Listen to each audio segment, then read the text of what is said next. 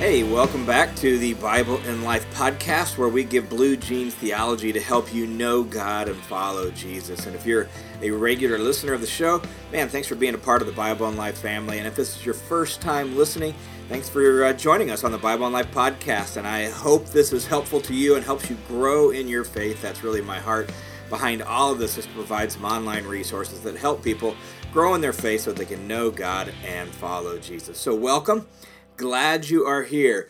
We have been in a short series where we've been just answering questions that listeners have sent in related to the Bible, theology, and things like that. And uh, I've got a handful of questions left, but I think I'm going to take this this one question today on this episode. Hold some of the other questions down uh, for down the line so that we can get into some other Bible teaching and other things I want to do on the show. So I want to deal with one question, and this question's kind of grown. I think I can do it in one episode. I may require two. I'm not sure. I'm still not 100% certain exactly what all we're going to say on this episode. But the question is this What is the church supposed to look like, and how is it supposed to function?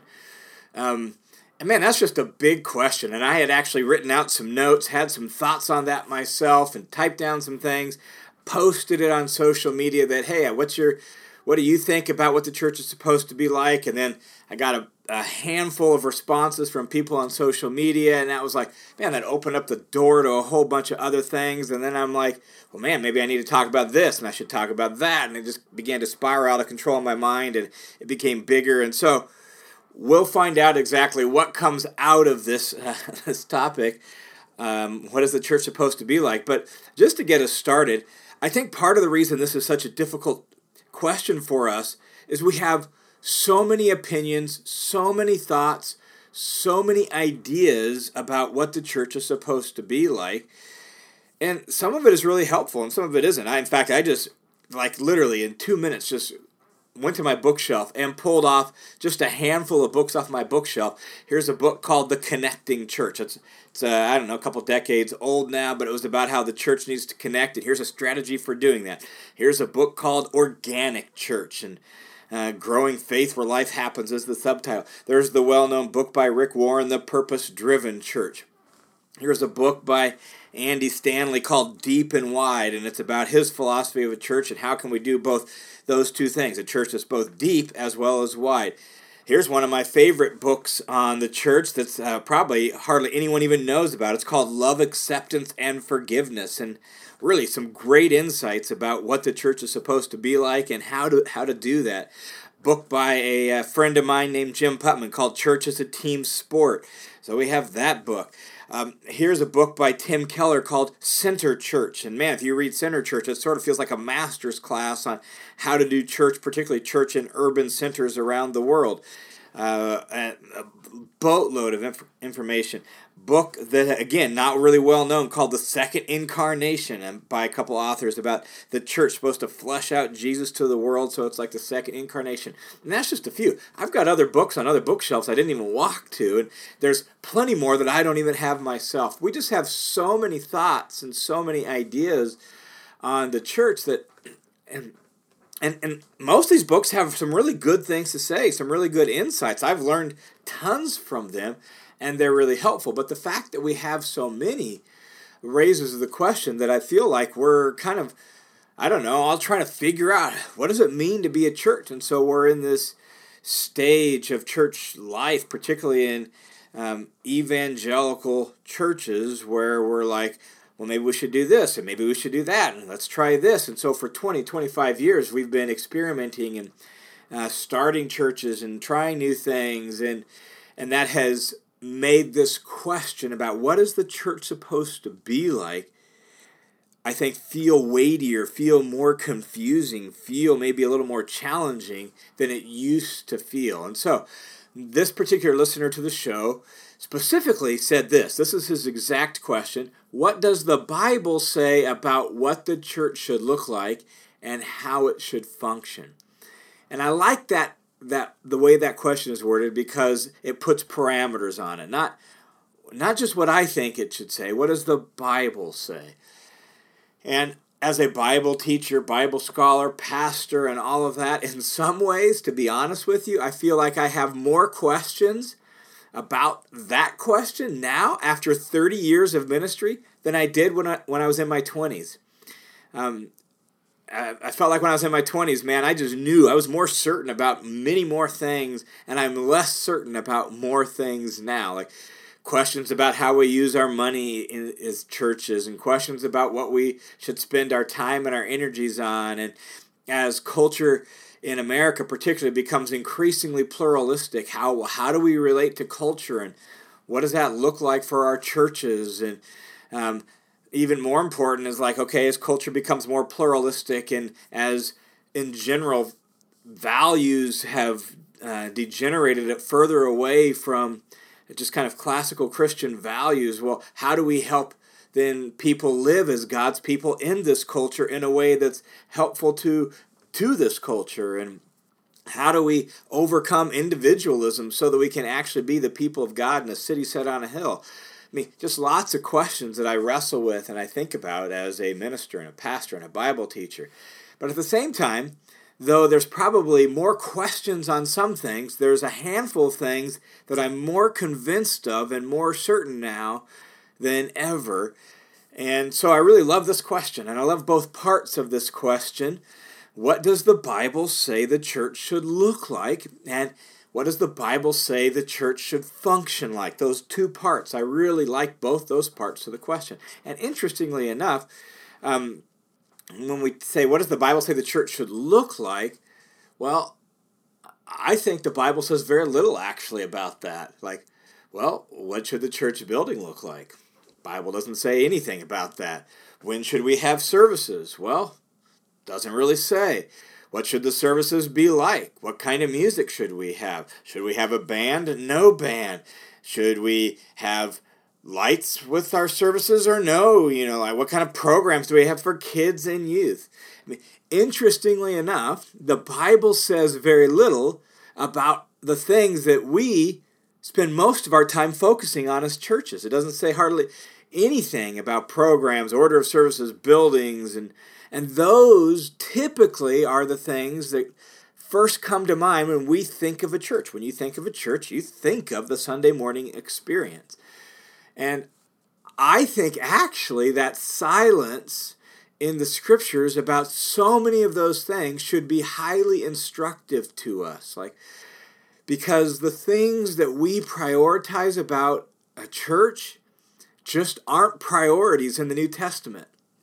And that should be highly instructive to us, right? Like all these things we spend so much time thinking about, wrestling with, all these things we evaluate churches based on tend to be things that the Bible says virtually nothing about or says very little about. And that should be instructive to us. Like maybe we've got our priorities wrong. Maybe we should actually focus on other things. And the second part of this question um, is well, what does the Bible say the church should function like? Well, the Bible actually has a whole lot more on that part of the question. And so I want to kind of focus there and I want to focus on just some things that the Bible actually says about the church. And again, I don't know all we'll get through, or maybe this episode will be a little longer than some, but this is just a really big question and I think it's really important. And obviously, there's a boatload of stuff that I could say. But let's just jump in here with just okay, what are some of the things the Bible does say that is 100% clear? And I kind of want to start with the obvious that is easy to overlook, okay? And that is just the word church. That in the New Testament, written in Greek, the word for church is ekklesia in Greek. And that word probably doesn't, you know, mean a whole lot to you, but it is really important that we understand that word when we think about churches. Um, the basic idea of the word ekklesia in Greek is called out ones. It's um, it refers to people called out from two Greek words, ek and then kaleo, to call, and so called out. And it, typically in the Greco Roman world of the New Testament period, it was just used for an assembly, a gathering of people or an assembly of people. It could be the assembly of the city leaders. It could be an assembly for, you know, whatever special interest group in the city, the assembly of the metal workers or whatever it is. It was used of a gathering of people, and hence the focus of the word is on the people, not the building and not the activities that happen in the building but the people, the gathered people. And that word then was used in the Greek translation of the Old Testament for the community of God's people of Israel. So the assembly of God's people in the Old Testament. That's why it gets adopted in the New Testament to re- refer to God's people now formed together in Christ. And so when you read, say, for example, the New Testament letters, right, so many of them begin with, to the ecclesia of the say Corinthians da da da da da or it'll be more specific to the the church of God in Christ Jesus it's naming the assembly which group of people are we talking about there in Corinth or there in uh, Galatia or there in Philippi which assembly of people are we talking about? Well, we're talking about the assembly of God's people in the Messiah in X city. And so it focuses on the community called together by God uh, under Christ. And so it's not just any group of gathered people, it's an assembly of people called together by the gospel of God's love and grace and the victory uh, of Jesus won through his death, burial, and resurrection. So, in a nutshell, that's what the that's what a church is. It's a gathering of people in in God, full of the Spirit, under Christ as King and Lord that exist for Him and for His purposes. That is the church in a nutshell. Now, what does the church do? This question, uh, the questioner, his name is John, asked, uh, well, how, what does the Bible say the church should function? How does it function? What does the church do? And in all honesty, the New Testament basically says the church has one main job one main job. Now, there's obviously various subcomponents within that, but it has one mission, one task, one job that the church is supposed to do. What is that? Well, that, that job is made pretty clear by Jesus in his marching orders after his resurrection and before his ascension. Um, Jesus gave marching orders to his apostles and, by extension, to the church and here's our job. Our job is to make disciples. Matthew 28, 19 through 20 says, Jesus says, All authority has been given to me in heaven and on earth. I'm the king of everything, king of the universe. I have all authority. Here's your job go make disciples. That's the job. That's what a church is supposed to do. That is everything they're supposed to do. It's not just something uh, the church does. It's everything the church does, and that's terribly important. Go and make disciples. That is not some discipleship isn't something uh, we do as churches. It's everything we do. Go and make disciples, and then in those marching orders, Jesus tells us how to do it. How do you do it? Baptizing them in the name of the Father, Son, and Holy Spirit, teaching them to obey everything I have commanded you. And then Jesus says, And behold, I'm with you always, even to the very end of the age. And so that's what a church does. A church makes disciples. That's it. Um, and again, that we need to make sure we contrast that with so so many of the things we often hear about churches. It's not like the church's mission is evangelism and then let's add discipleship onto that. It's not evangelism plus discipleship. It's not evangelism and then discipleship. It's discipleship. That's our job. Make disciples, and that includes evangelism baptizing people into the name of the Father, Son, and Holy Spirit, right? There's conversion, leading people to say, I put my faith in Jesus, and then we baptize them, right? And so there's the conversion element, the evangelism element, and then there's the growing in faith and learning to obey Jesus, teaching them to obey everything I commanded you. So our job is to make disciples, and it has those two big components to it reaching people who don't know yet Jesus, bringing them to faith in Jesus, baptizing them, and then teaching them to obey Him. And that's our job. So, how, how is a church supposed to function? Well, we are a gathered people whose whole job is to help other people meet Jesus and put their confidence in Jesus, and then help them learn how to obey Jesus. That's, that's our job. And can I just say that uh, we we often don't do a very good job, particularly with the second part of that. We teach oftentimes a lot of information, but giving information is not the same thing as teaching people how to obey. And we're not making disciples if we win people for Jesus and don't teach them how to obey Jesus. And so we've got to do both those parts well. We've got to, as churches, we've got to be the kind of people that help draw people to Jesus, and we've got to be the kind of people who can actually help people learn how to obey Jesus, because that's everything a church is supposed to do. And so, in a lot of ways, a church should be like a greenhouse for uh, confidence in and imitating of Jesus.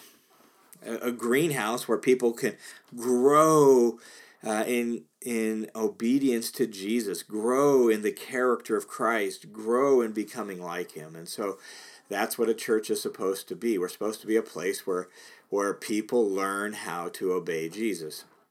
Um, and so we must remember we don't exist for ourselves. We exist for Jesus. We're His people. And Thus, we exist for His agenda, His purposes, which is to draw people to Him and teach them how to obey Him um, because He's the King. Uh, another thing that's really obvious about um, how the church is supposed to function as that gathered people pursuing that mission. Uh, another thing that's very obvious about that in the New Testament is um, that the church is supposed to operate in a one another culture.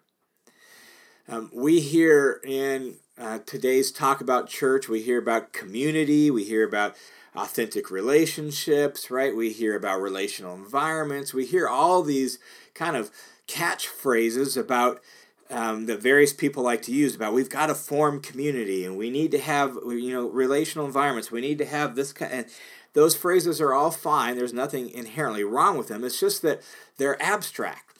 They're a little bit vague, and so people can infuse whatever content they like. And so, what do you picture when you hear the word community? What do you picture when you hear authentic relationships, right? We can infuse whatever content we want with that. And so, I like the phrase one another culture. I've been using that for a few years in a lot of uh, and church environments and some of that, where our job is to create a one another culture. And then we just go to the New Testament and we look at what content goes with that. And so we see all the one another's in the New Testament, and that tells us, oh, that's what we're supposed to be like. That's how we interact with e- each other, is in this one another culture. Um, the church is not a collection of individuals who gather once a week for a pep rally. It's a people right? That's the basic meaning of the word. It's a gathered people, a plural.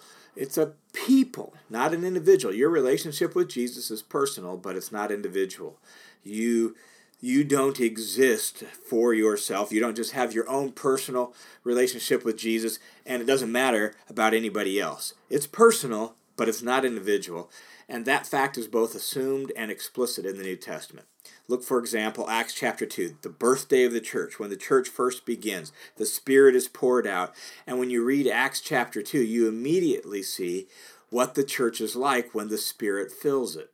Let me read you just a few verses from the end of Acts chapter 2, verse 41 and following. It says this So then, those who had received his word were baptized, and that day there were added about 3,000 souls, and they were continually devoting themselves to the apostles' teaching to fellowship, right? Which means gathering together and doing life together, right? To fellowship, partnership, sharing is the basic idea, to fellowship, to the breaking of bread, and to prayer. And everyone kept feeling a sense of awe, and many wonders and signs were taking place through the apostles.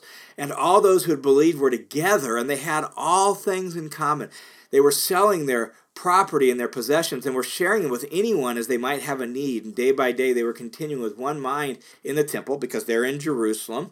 And they're breaking bread from house to house. They're taking meals together with gladness and sincerity of heart, praising God and having favor with all the people. And the Lord was adding to their number day by day those who were being saved. So you hear it right from the start this gathering together, sharing meals together. Um, doing life together, learning together from the apostles' teaching. So there is a one anotherness about the church. You hear that in the New Testament letters over and over and over again in the New Testament. You hear love one another, serve one another, bear one another's burdens, pray for one another, confess your sins to one another, uh, consider one another more important than yourself. Uh, over and over again, we hear about one another, one another, one another. Well, that's what we're supposed to be creating in the church. This people is supposed to be that kind of people. A one another culture is necessary to fulfilling the purpose and the agenda that Jesus has for his church. In fact, you hear that in one of the more uh, dense New Testament passages about what the church is supposed to be like. Ephesians chapter 4 uh, tells us that the work of pastors is to equip God's people to live out their God given abilities in a way that honors God and leads the church to mature humanity.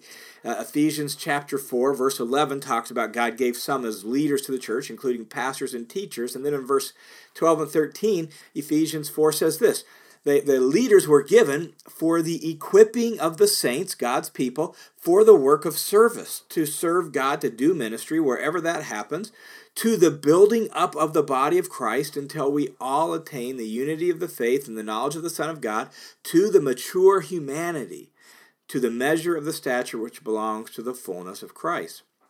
The church is meant to be a place where we learn together and we help each other learn how to live like Jesus in this world and how to serve Jesus in this world, in our spheres of influence, in the places where we live. Um, so the church is designed to be a one another people who are living together that way. Well, that should affect, frankly, in our modern church experience, that should affect what we spend our money on. That should affect what we spend our time on as churches. And the fact that many churches spend the majority of their time and their energy and thus their dollars on putting together weekend services like our best efforts in the modern church goes to putting on weekend services. Well i think that's part of the problem. We somehow need to get things shifted around. So um, a, a fair share of our time, energy, and effort actually goes to creating a one another culture where we're helping people grow up to the the mature humanity that's measured after the fullness of Christ. And, and so that's something that's very clear about what it means to be a church in the New Testament.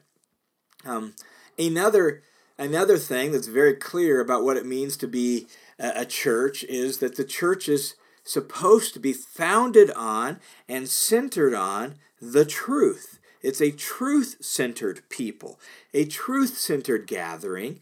And so truth is really important. And again, I think this is, is really important. And so in these comments on my social media news feed from people, there was quite a bit about community, family, one anothering, and we just hit on that that that is central we need to be that kind of place we just need to make sure we're that kind of place according to the one another's of the new testament. So let's live those out.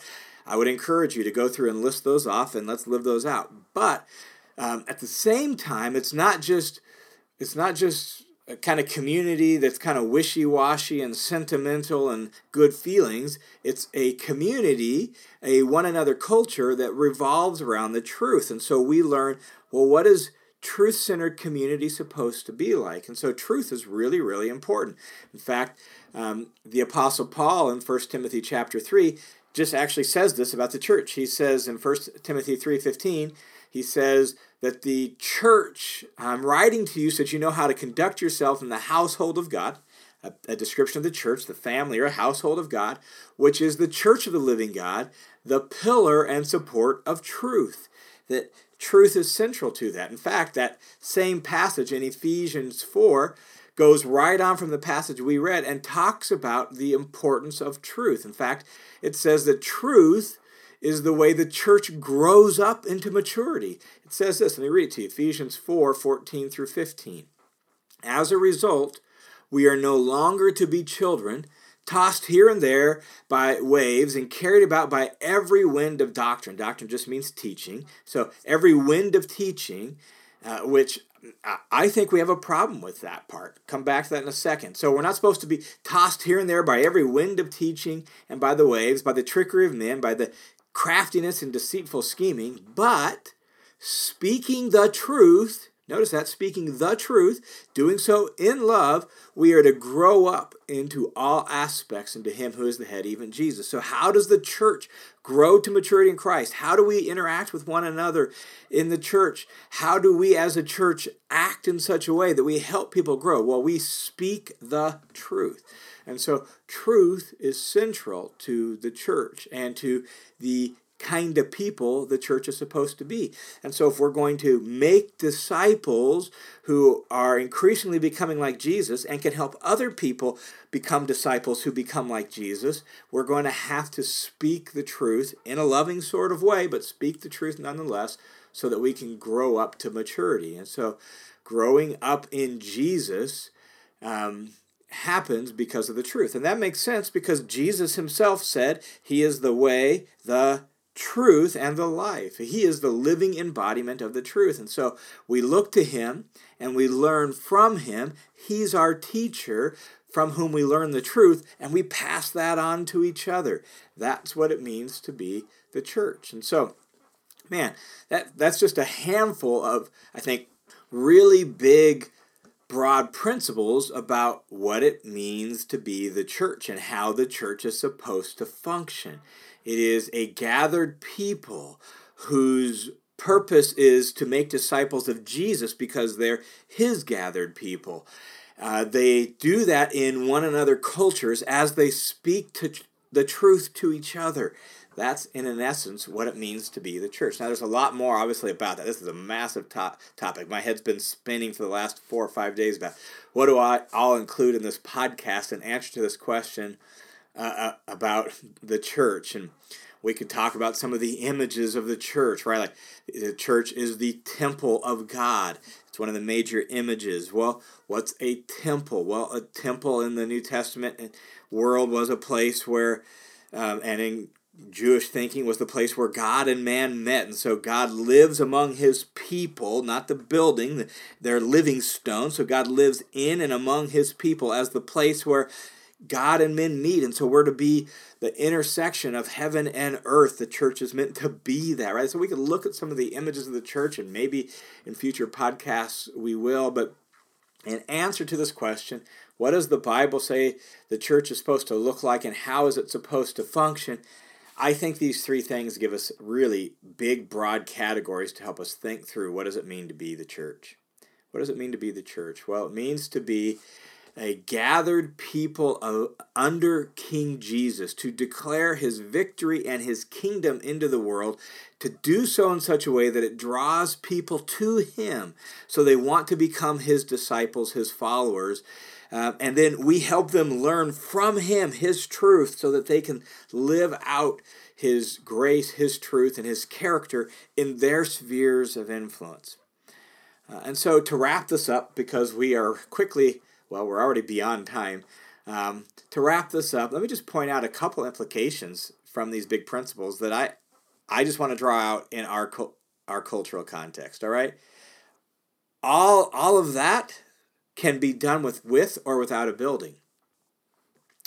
The buildings aren't bad, um, but buildings can get in the way, and sometimes we associate too much with the building. So, being the church can happen with or without a building. Um, all of that can be done without a band, without lights, and a cool Sunday service. Again, those things aren't bad, and we can do that. That might be a way of drawing people to Jesus. It might not.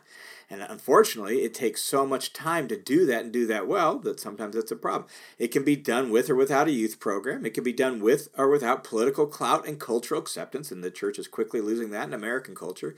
In other words, being the church can be done with or without so many of the cultural trappings we've come to associate with church in the world today. And, and unfortunately, we've gotten so accustomed to those cultural trappings that we spend the majority of time and the majority of our energy and the majority of our dollars off on those cultural trappings rather than on making disciples who live together according to God's one another plan in such a way that we genuinely are a city set on a hill. We are supposed to be a contrast society, a city set on a hill that says there's a different way of being human. Here's another way we can do life. And we're supposed to do that in such a way that it puts Jesus' name up in light so that people are drawn to him so that they can become his disciples and we can help them learn his way and live his way in the world so they can draw more people to him so there can be more disciples. And so often we spend so much of our time and our energy and our dollars as churches on things other than that, or things that don't directly contribute to that. Things that aren't wrong or aren't necessarily bad, but maybe we need to reevaluate how can we actually be the gathered people of God under King Jesus who is our teacher, so that we learn from him the truth and we share that together in a one another environment and we help people learn how to live his way so that we genuinely are a city set on a hill. That's what I think ultimately the church is supposed to be. That's what I want the church to be. That's what uh, I long for the church to be, is to be that kind of place so that we as a people reflect God's goodness, God's wisdom, God's grace, God's truth back into the world, and we draw the world to God in Christ because of that. All right, man, there's a whole lot more that could be said.